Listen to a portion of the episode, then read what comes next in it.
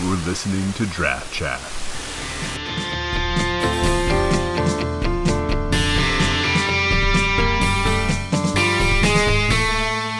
Episode 9.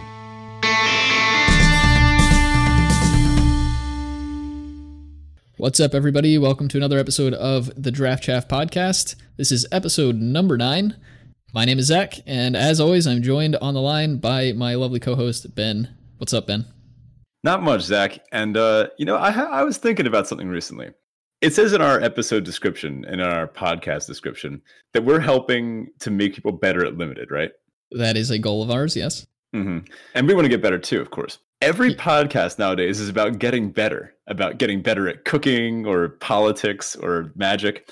We really should try to get in that niche of making people worse at something. like, why are there no podcasts to make people worse at things? Does anybody actually want to spend time to figure that out? I, th- I don't know. I just want to appeal to a vast audience. Maybe there's All right. people out there that are thinking, I'm winning too many games. I'm drafting too well. it's You too know- easy. If that's the case, let us know at Twitter or uh, at our email address, and uh, you know, we maybe- maybe we can we can shift the show around. yeah, we, we can definitely make it worse. That's that's going to be easy. All right, so this week we're talking about some of the most interesting choices we can make in Amonkhet Remastered Limited, mostly around whether or not you should be exerting your creatures. In Amonkhet Draft originally, this was more obvious, and I think here in Amonkhet Remastered, there's a bit of bit more of a decision pattern to make. But before we get into that, just want to plug our Patreon real quick. We have a nice little uh, Patreon going over there at patreon.com forward slash draft chaff pod. If you'd care to give back to the cast, uh, we're planning to take all the proceeds we get from that and put it right back into the community here via giveaways and things of that nature. So go ahead and take a look over there if that's your thing. If not, just keep enjoying the podcast. All right, Ben, we have a crack draft type thing here. This is a pack three, pick one. So to set the stage a little bit, we're two packs deep. We have basically the makings of a black white zombies deck. We have a Wayward Servant, a couple of Miasmic Mummies, a Dread Wanderer, three copies of Sacred Cat, a Splendid Agony, a number of Oketra's Attendants, and things of that nature. So we have a very a, a solid zombie deck, I would say. Yeah, Now looks good. here in pack three, we open a pretty solid pack with uh, a couple of options here. And you and I were actually drafting this together for, for the Mhm. listeners there. We were doing kind of a duo draft when when we this pack came up. And we were a bit split, so uh, let us know which which side of the argument you would land on. Our rare here is a Torment of Hailfire. For those that don't know, that's X black black. Repeat the following process X times, uh, and it's a sorcery. Each opponent loses three life unless that player sacrifices a non land permanent or discards a card. So this scales really well with the game, and it's a nice finisher in my opinion. Dealing three life, if you can cast this where like X equals six, yeah, that's that's probably game, right? Yeah. And we have a very low to the ground, low curve deck. So I figured this would be a solid high, like top end pickup. The other card here that Ben was on is Lord of the Accursed. And for those who don't know, that's a two and a black zombie two three. Other zombies you control get plus one plus one. And what is that? One in a black tap. All zombies gain menace until end of turn. Yep, that's it. So obviously a perfect include for this deck. Um, there's also a fan bearer in the pack, but I don't think that was really part of the discussion. So I en- we ended up taking the Lord of the Accursed, but I think there's a big argument to make for Torment of Hailfire here. Yeah, so th- it's definitely a close pick. I think Torment is a stronger card in a vacuum because it does kind of have this end the game ability, but in a way, so does Lord of the Accursed. Being able to give all of your zombies menace kind of lets them swing in and around a lot of stalled out board states, especially when you're draining them out and getting in for little bits in the air. Now, you also have a bunch of ways to pump already. Stuff like the In Oketra's Name and Tah-Crop Elite. Plus, I think Torment of Hailfire works really well as a good top end. If you're, say, I don't know, starting the flood out a little bit, you have six lands, then you pull that off the top. Yeah, that might be able to do something. However, I think your deck is already pretty well set up to make use of, of those later game scenarios where you do have two Oketra's attendants and uh, two Sunscourge champions as well. That's true. All right, let's move on to our Teferi Tibalt section. I'll kick us off here. Don't really have a Teferi myself. Uh, this week has been pretty pretty meh overall. Nothing nothing too amazing happened. Um, Dang. But I do have a Tibalt, and it's kind of tilting. So, opponent casts Dawn while I'm at one life to bring back a Gust Walker and a Tah-Crop Elite. The opponent had six life, and I had a six four Enigma Drake. I was on a red red blue uh, spells deck. They didn't have the mana to cast the Tah-Crop Elite and had no other blockers for my Drake. They pass the turn, they GG me, and my brain just short circuits and I auto pass my turn without attacking, only realizing after I pass that I have lethal. so, so you, you you had them dead on board, and then we're like, you know what? No thanks, opponent. You get another chance. After they GG'd me. Yikes. Yeah, that was and that was that was the last uh the last game of that event, so I, it was tilting all around. Oh man. I actually had a very similar situation happen to me, except it's my Teferi. This is a, a great thing that happened to me. So my opponent was at four, and they had a, a and a few other random dorks and a flyer. And I was at 20 life. I've been beating down with a flyer and a 3 3 Gust Walker. I think it had a cartouche or something on it. They GG'd me, and I got distracted and I forgot to exert my Gust Walker. So instead of a, oh, and I had a, sorry, I had a Tah-Crop Elite as well. So I was going to swing in for lethal in the air with exerting and getting in for four with my multiple flyers. I, I got distracted by the GG, didn't exert. They were able to block and trade off, and it left me with just a single Nimble-Blade Khenra on the ground. Of course, they still have a Hazoret. So they attacked oh, and they, they pumped it and they they got me down. I thought I was dead on board. I top decked Mighty Leap, which pumps the Khenra to a 2 4 and gives it plus two plus two in flying. So I ended up stealing it back for exactly lethal at the last second. Oh my gosh. It was, it was awesome. I never didn't have it. yeah, of course not. It was always right there. I, I remember consciously saying to myself, I did not deserve this. my my Tibalt for the week, I had a sweet green white aggro deck. The, the draft was awesome. I had five Gust Walkers, two Rhonas Stalwarts, and two Onward to Victory, which is just by itself enough to win a bunch of games. However, I was on the draw all three games, and in each of the games, my opponent went either one drop, two drop, or two drop, three drop kill spell, and I got out raced every single game, and it felt so bad. I was I was hyper tilted. Did you get any I, wins with that deck? No, I didn't. Oh it, no! I, I, I zero three with five Gust Walkers. I was embarrassed.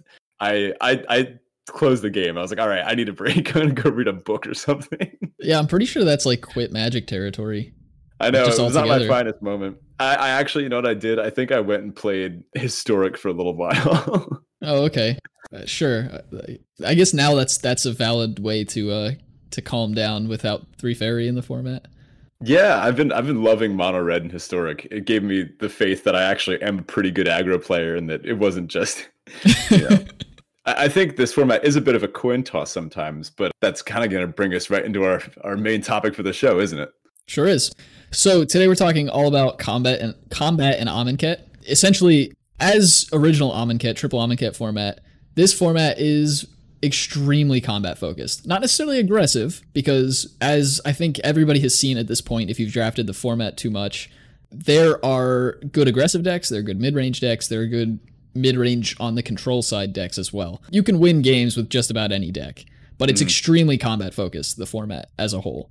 Making the right decisions about when to attack, block, and most notably about today's episode, exert will often be the key to winning your games. It's kind of between Hour and Amonkhet uh, as far as the speed of the format goes, and it does just feel like aggro and all the big stuff kind of got the balance issues fixed. Yeah, I really like the balance that they've brought to this format. So the question is, how are you going to win games? What's what's going to be the plan when you have so many options? Well, regardless of the strategy, damage tends to be the best way to win games unless you're doing some kind of Approach of the Second Sun nonsense. When you pass the turn in this format, you should expect your opponent's board to look very different before the next combat step. So that could mean they're going to play a hasty creature or a, uh, an overrun effect, or they're going to exert something to make it bigger, or cast spells to affect prowess a big removal spell leading to a, a big swing. It, it's kind of an attack go format. Like you, you tend the play pattern tends to be do something your first main phase, attack, pass, which is pretty unique. Not yeah. every format has something like this. Yeah, most of the time it's the opposite. You attack first, then you play your stuff, and then you pass. In this yeah. case, you're pumping your board and, and swinging and then just passing. Now, of course, there's obviously exceptions, but we're going to be talking about the more aggressive and mid rangey strategies with this today especially because exert is such a big you know key focus of it so attacking and sometimes blocking exerting and playing around tricks properly is definitely one of the best ways to win games so we're going to break down this Amonkhet combat Amon Combat, Oh, Combat no. Uh, we're going to break it down into the three main steps. So, exerting creatures, combat tricks and removal spells, and what I like to call the haymakers of the format, the the, the big "oops, I win" type spells. Notable exceptions, some some honorable mentions that we don't want to get into too much here. Prowess creatures and instants. Those are also a way to affect the board, but we're not really going to talk about those. We're focused on the more tricksy stuff, not the stuff that you might see coming. Yeah, outside of combat tricks, we won't really be talking about instants too much. So sorry for the uh, other random exert creatures in the format, like Fervent Paincaster and Oasis Ritualist. We're mostly going to focus on the attacking ones. So ones that came in original Amonkhet. I believe all the other ones were added in Hour. So when your opponent plays a creature with exert, it opens up a new line of play for them. It opens up a whole new tree of decisions to get a little little game theory on you. For example, a three mana two two or three mana sorry three mana three two. Those don't usually get to attack into a two four. But if you look at a bunch of cards in this set, Hooded Brawler, Ahn-Crop Crasher, they they attack into a two four every time. And granted, it's every other turn, but if you run the math, it ends up working out. So I want to talk about Gust Walker for a second. This is one of the, the most iconic cards from the set. I don't know, when I think original Amonkhet, Gust Walker is the first thing that comes to my mind. You? Yeah, it's easily one of, if not the best two drop ever printed for limited. Yeah, it's up there. So Gust Walker has exert, of course. It's a one in the white for a two-two, and you can exert it. It gets plus one plus one and flying until end of turn, and then of course it doesn't untap on your next untap step. So when you're attacking on the ground with this, just kind of getting in with the two mana two-two, it's fine. People love their bears in limited. However, this one doesn't really have a huge drawback to its exert, right? So if you think about it, if you attack normally with this for several turns in a row, you'll get in for on an empty board two damage, then four damage, then six damage, then eight, then 10, then 12. Makes sense, right? So over six turns, you deal 12 damage. Now, let's say you exert this on the first time you attack with it. So then it doesn't untap during your next untap step. Let's say you do that for six turns as well. So you get in for three, then zero, then three, then zero, then three. That's still 12 damage over four or six turns. So no matter how you attack with this, it's attacking for 12 damage over six turns, which is a, a neat little effect. This kind of means it's almost pseudo unblockable as a 2 2. Of course, you know, if the game gets longer, it, it kind of keeps going, and the game doesn't usually last that long when you're exerting it. But this is just by itself, just to kind of get a theory about this. The other two drops that are like this in other colors are similar. Now, I want to also instead consider Hooded Brawler. So this would have the, a similar effect. You'd get in for uh, three, then six, then nine, then 12 if it's just a three two. And then in the other way, you'd get in for five, and then zero, and then five, and then zero.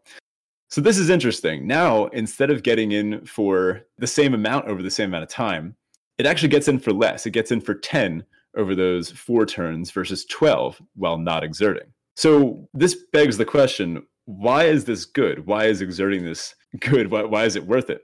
The damage that it gets in before needing to exert makes all the difference. So if your opponent only has out, say, a Vizier of the Anointed or something, you just swing in as normal with your, your hooded brawler. You attack as a 3 2 for three, and you know it gets in. They're not going to block it usually. And then once they play something like Oasis Ritualist, then you start exerting. So this skews the math entirely.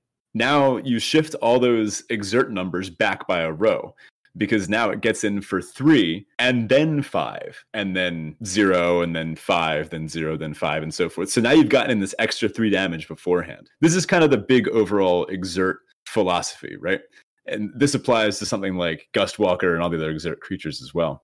This means that we can look at this idea of how exert creatures are best used, which is getting in early with them and then exerting once it becomes unfavorable to do so anymore. Like I said, Gust Walker is a bit of an exception because you can just do it every turn, but you can actually get ahead of the evenness of exerting versus not exerting if you get in on the ground first. For example, if you're able to swing in for as a 2-2 for several turns in a row and then start exerting, it puts you ahead of that 12 damage over 6 turn parity to take advantage of this really cool choice based design, you have to back up exert creatures with some, you know, spells that take advantage of this. So removal, of course, uh, maybe slightly more expensive removal spells that are you play after the exert creatures, or ones that you can use on curve like magma spray and play a creature at the same time. This lets them attack as they normally are without exerting for longer, which is what you want to prioritize. And you do take a bit of a tempo hit from exerting, of course, especially when your opponent is also in an aggressive game plan. But it, ends up kind of working out in the end. You want to make the best possible use of your attack steps. So, to kind of summarize my long ramble about exerting here, I've been thinking about the math behind this for a while. If you're playing an aggressive exert deck, find ways to get in normally before you have to exert things like a blue cartouche that gives flying or a removal or bounce spell to get your opponent's decent blocker out of the way for just one more turn. Because the longer you can put off having to exert, the longer you wait before having to take that slight tempo hit. And then you get in for more damage overall in the long run. So this also works like pump spells and, and like I said, bounce spells to, to even things out and get your opponent's creatures out of the way. And this will let you make the most out of your commons and uncommon exert creatures. What are your thoughts on all this? Got anything yeah. to say about my ramble?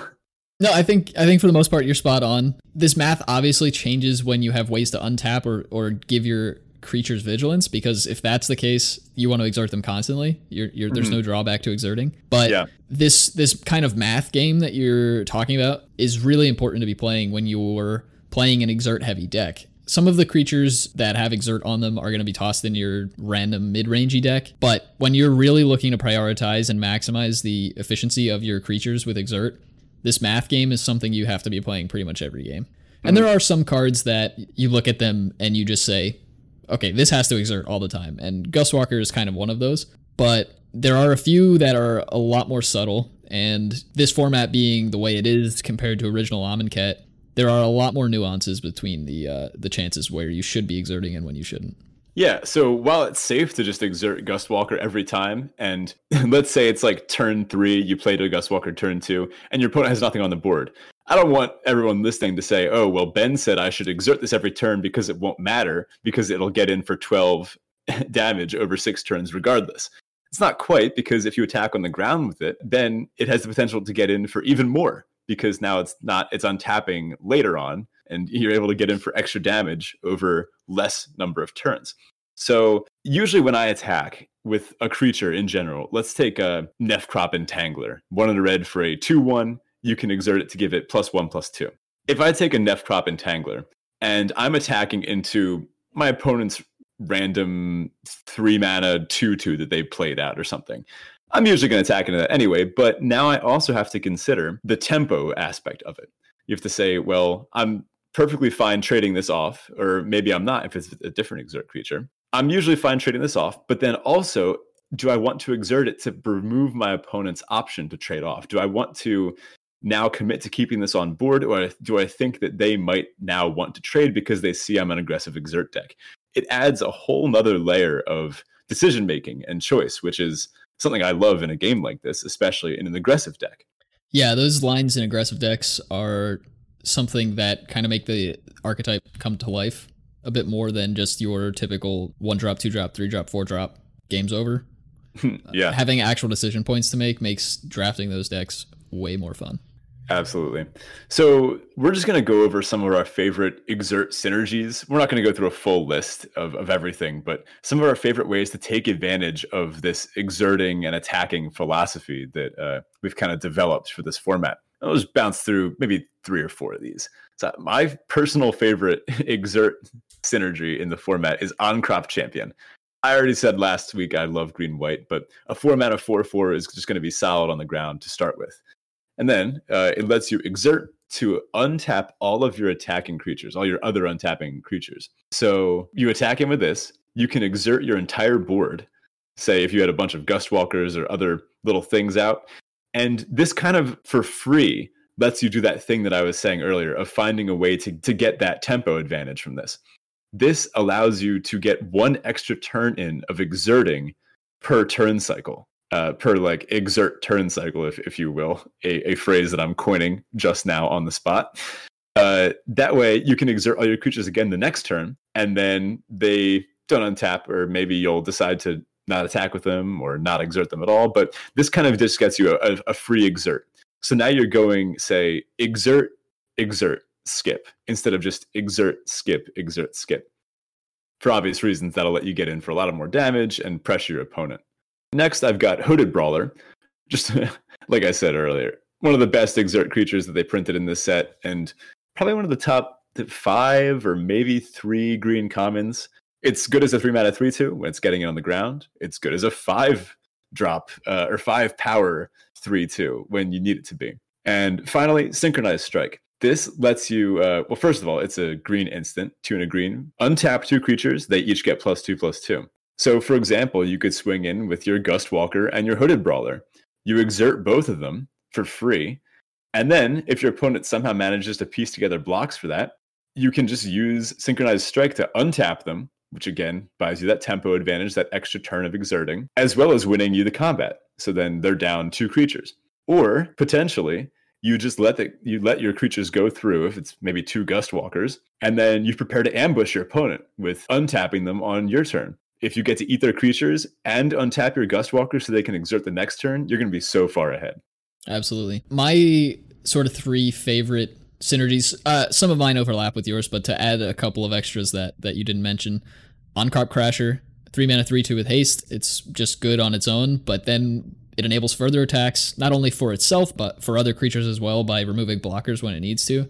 Super aggressive card, very solid for those decks, and I'm pretty high on it. We also have Gust Walker, as we've mentioned numerous times already. Probably one of the best two drops ever printed for limited. A two mana 3 3 flyer is just ridiculously good. There's pretty much nothing else to say about it.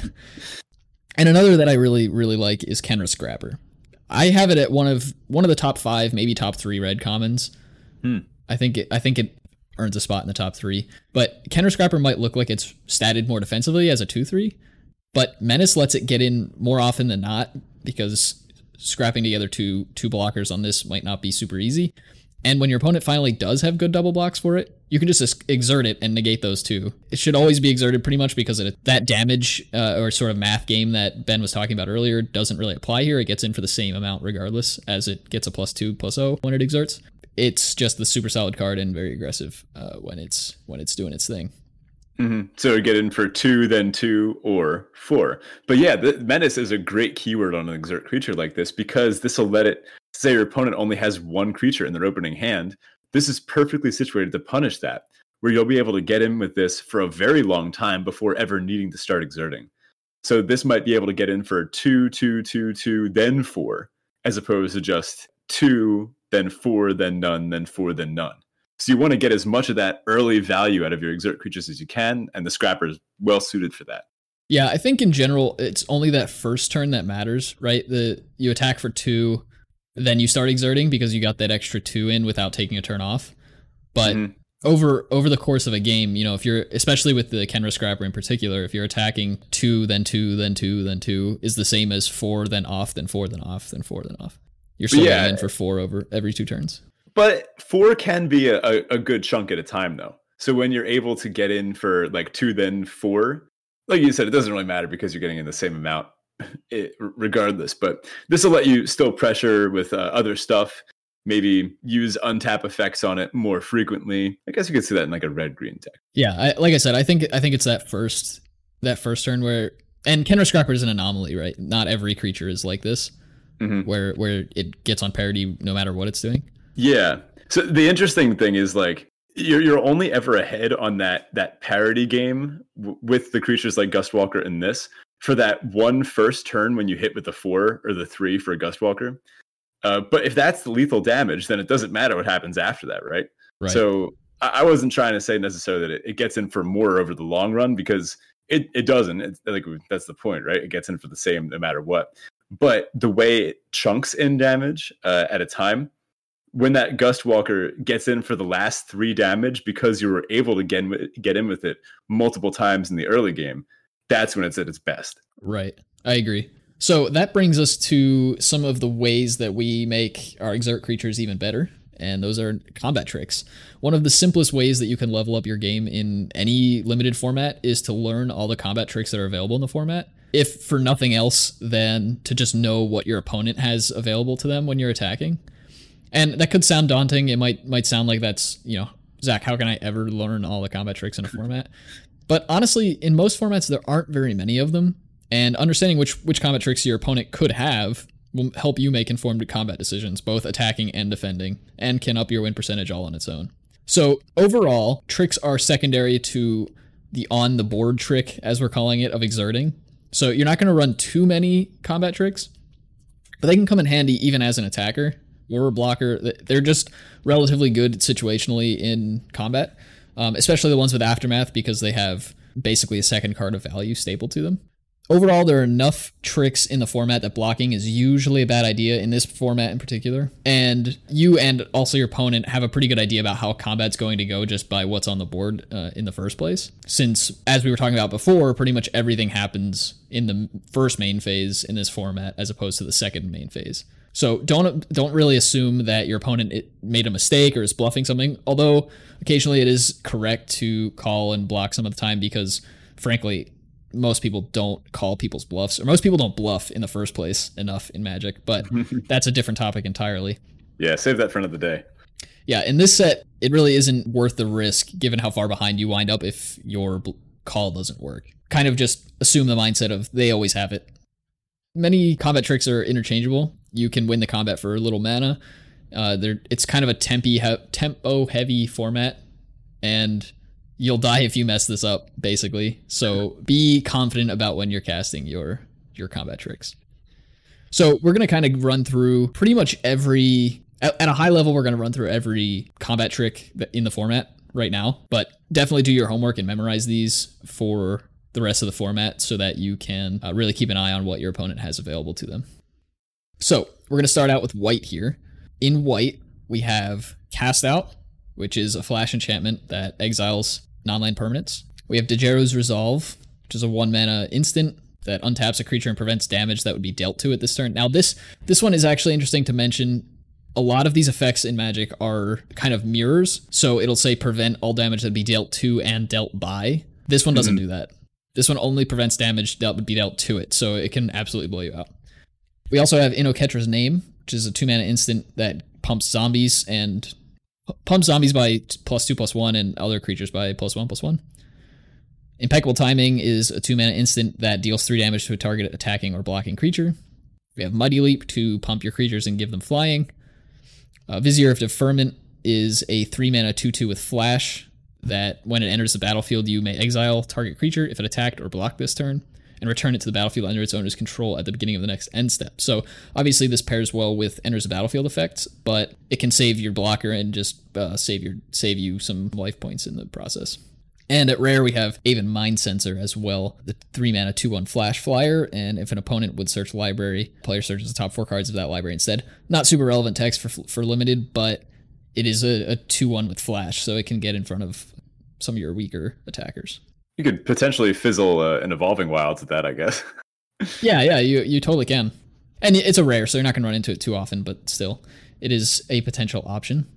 Uh, and lastly, oh no, not sorry, not lastly, we also have Farm to Market, which is a three mana instant, destroy target attacking or blocking creature, and market is two and a blue for draw two cards, then discard two cards. So it's really that destroy target attacking or blocking creature aspect that we're talking about here. Um, and we have the other aftermath cards in white. Prepare, uh, which is a rare, a two mana rare at instant speed. Untap target creature, it gains plus two plus two and lifelink until end of turn. And lastly, we have Start, which is a two and a white instant. Create two one one white warrior creature tokens with vigilance.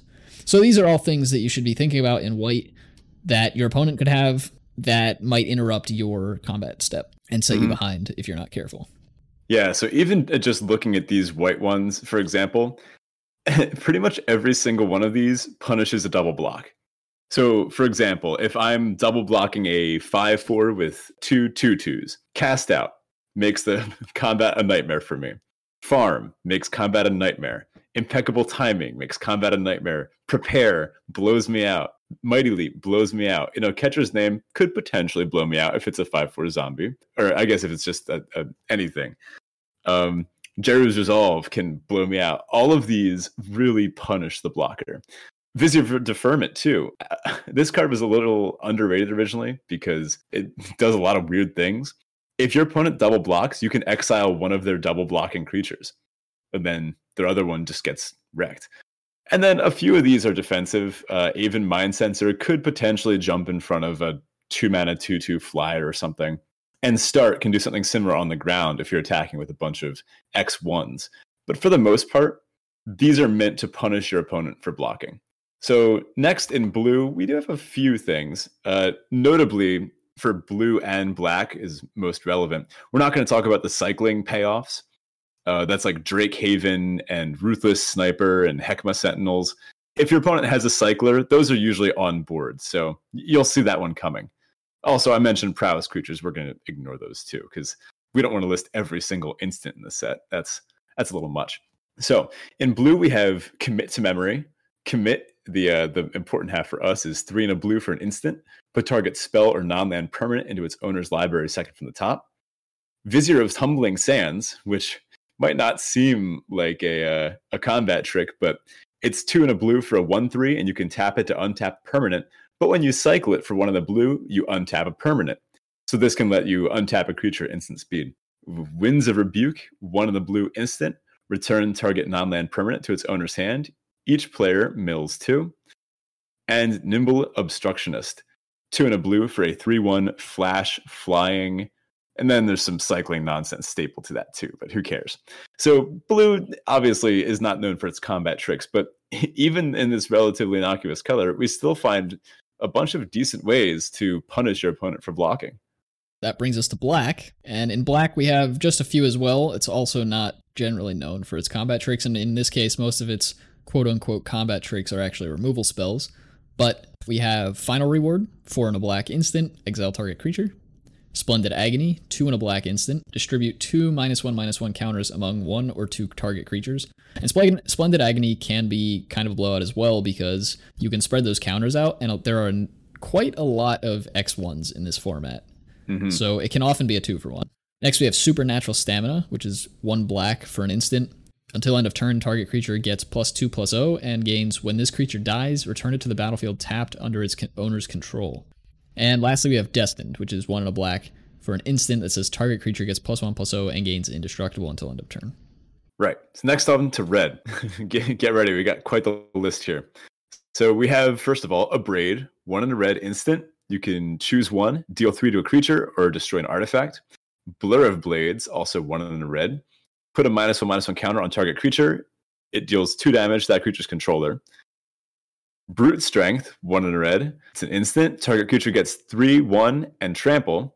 I put in Chandra's defeat. It destroys a red creature for one damage, and then you draw a card or something. But you know, it's hopefully you don't encounter this in best of one. If you lose to this in best of one, I'm so sorry. yeah, it's unfortunate because they they have all the def- like the whole defeat cycle is in this format, and it's best of one.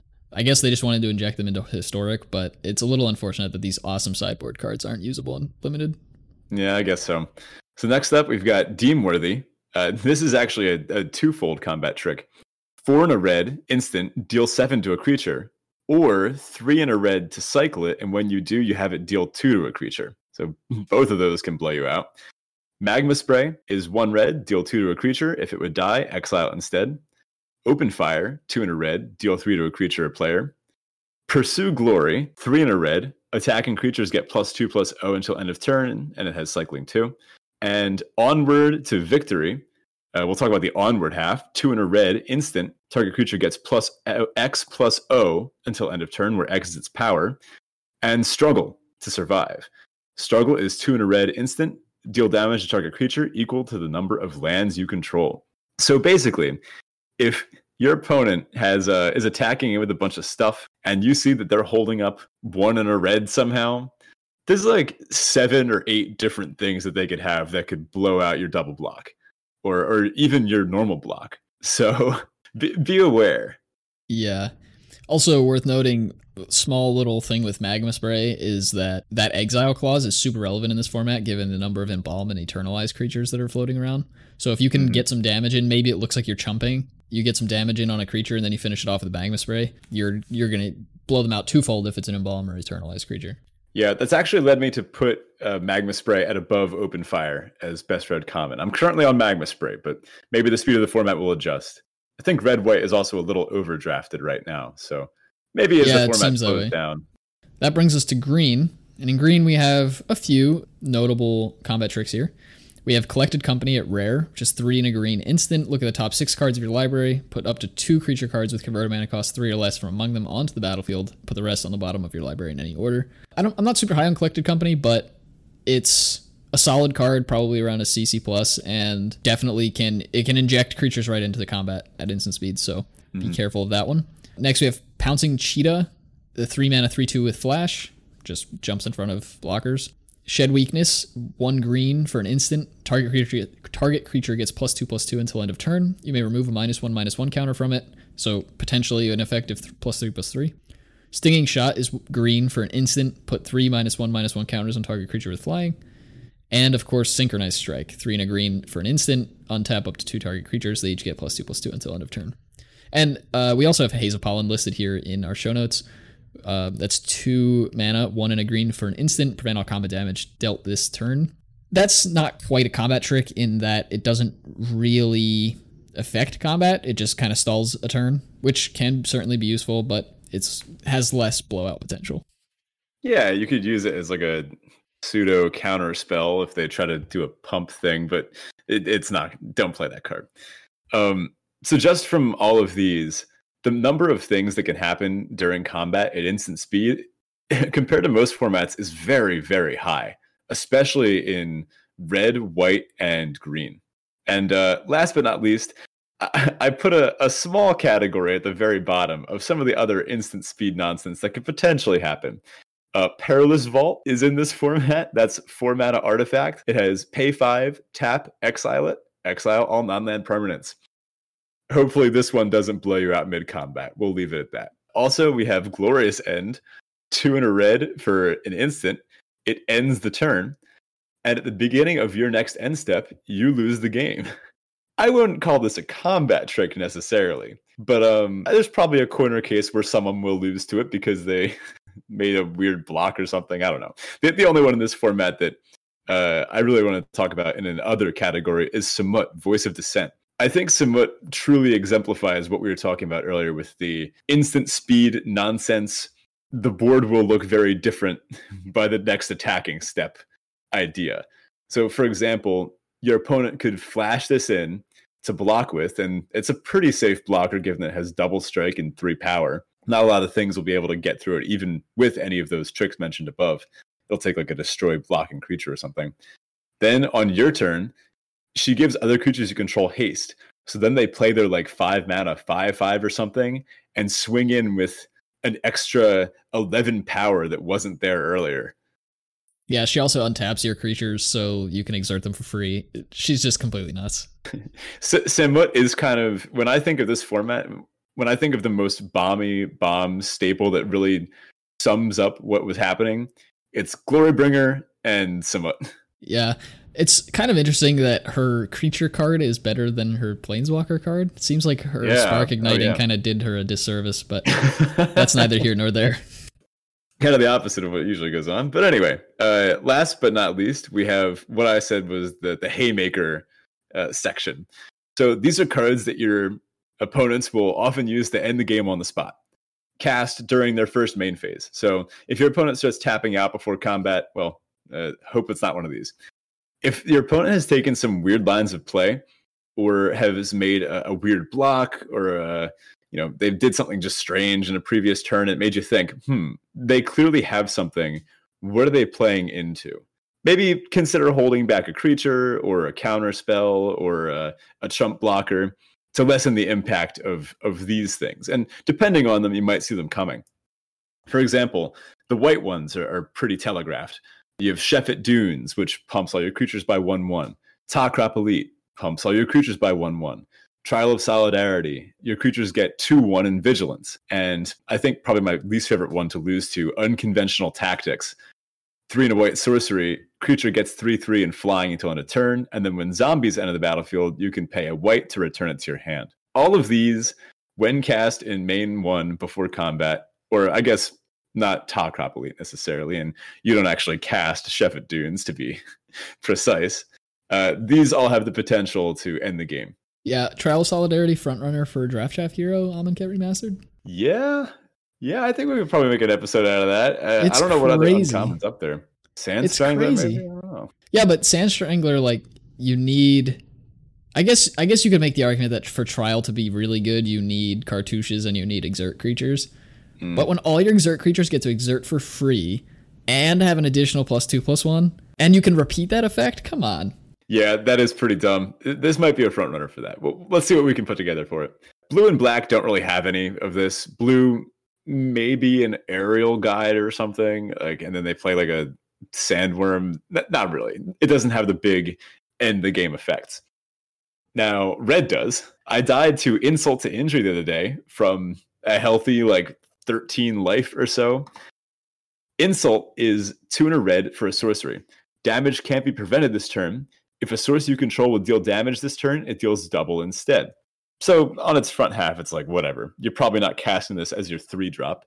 But injury is two in a red. Injury deals two damage to target creature and two damage to target player.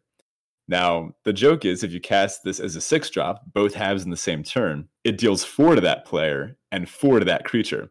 And then it gives all of your creatures pseudo double strike for the turn. This ends the game on the spot most of the time that it's cast.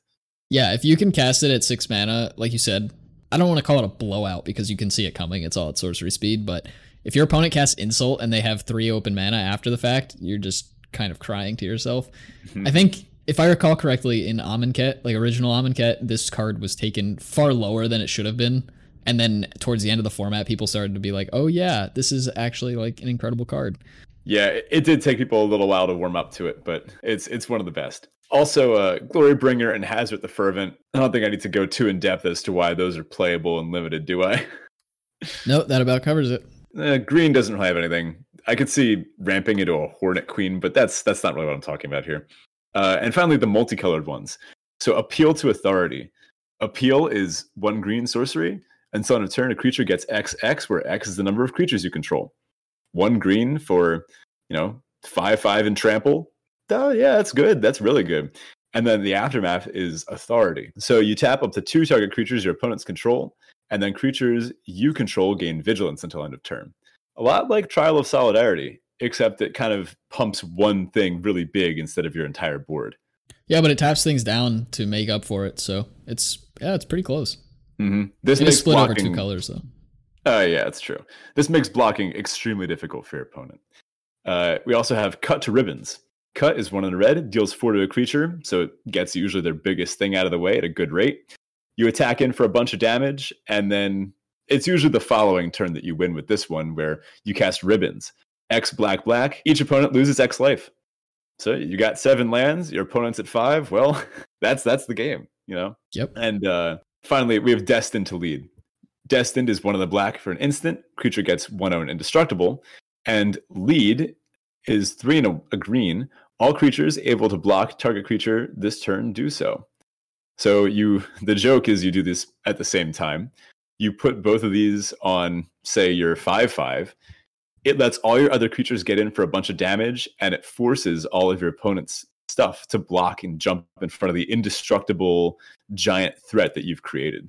And then, you know, this again doesn't usually end the game directly on the spot. Sometimes it can if your board is wide enough and they're at a low enough life total, but this will put you so far ahead. And then a, a few random other mentions here. Samut the Tested, the, the Planeswalker.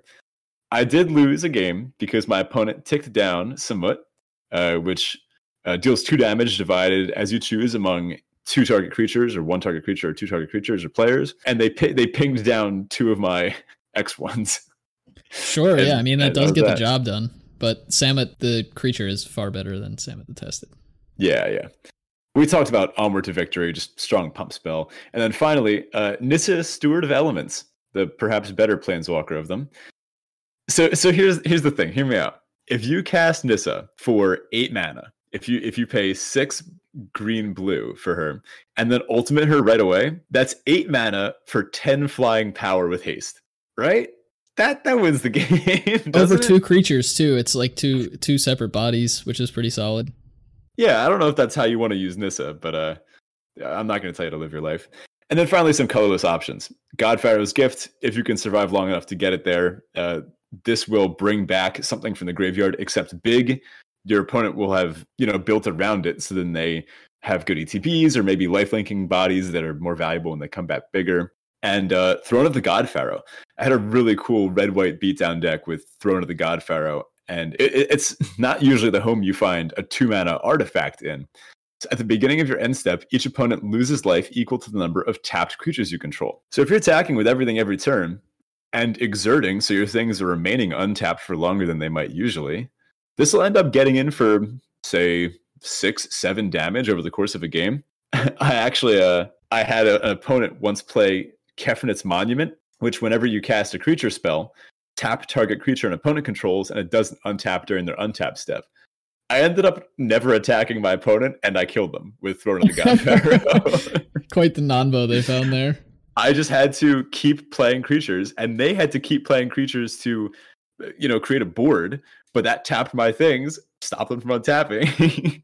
I think that's all we've got for our, our Amonkhet moving to combat primer, right? Yeah. So to summarize, the idea is get in with exert creatures as much as you can, knowing that your opponent's going to be doing the same try to maximize the the math there between when to exert and when not to. Run those numbers. How many turns is it going to take to kill them? Uh, and obviously, you have better info on that than your opponent does. So take advantage of that. Try to avoid needing to play around combat tricks, but when it happens, proceed with caution. Learn the combat tricks. Understand what your opponent could have, when they could have it. And if you're a slower deck, try to have a game plan to beat those creatures and those tricks that punch through two fours and your other, you know, big butt kind of creatures that normally would be good at blocking creatures of, of aggressive decks.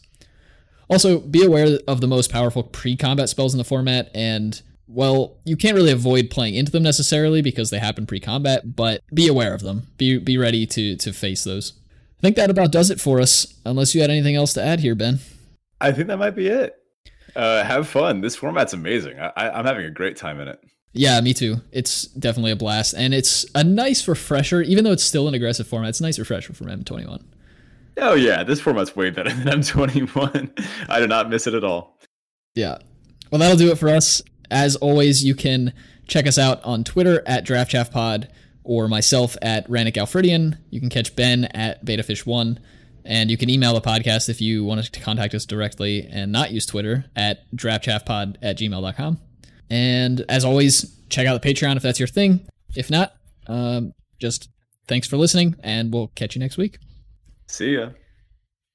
Okay, so you wrote here that you have an a great sign off idea in the show notes. So I can't wait.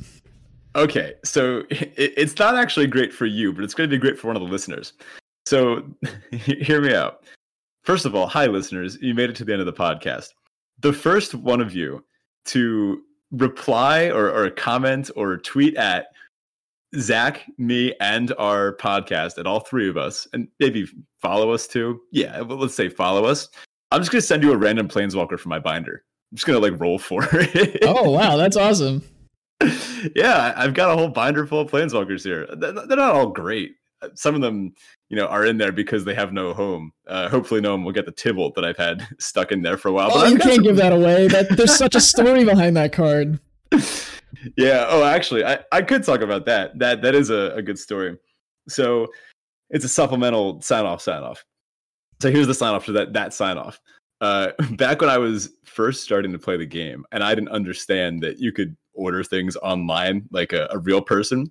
I really wanted a copy of Avacyn uh, big, big Avacyn, eight eight eight indestructible. Everything is indestructible. I was like, this is the coolest card in the world. I want this. Yeah, that was like original Innistrad, right? Yeah, yeah, exactly. So there's a store on the boardwalk near where I live that sells old Magic packs for slightly higher prices. A premium, yeah. right?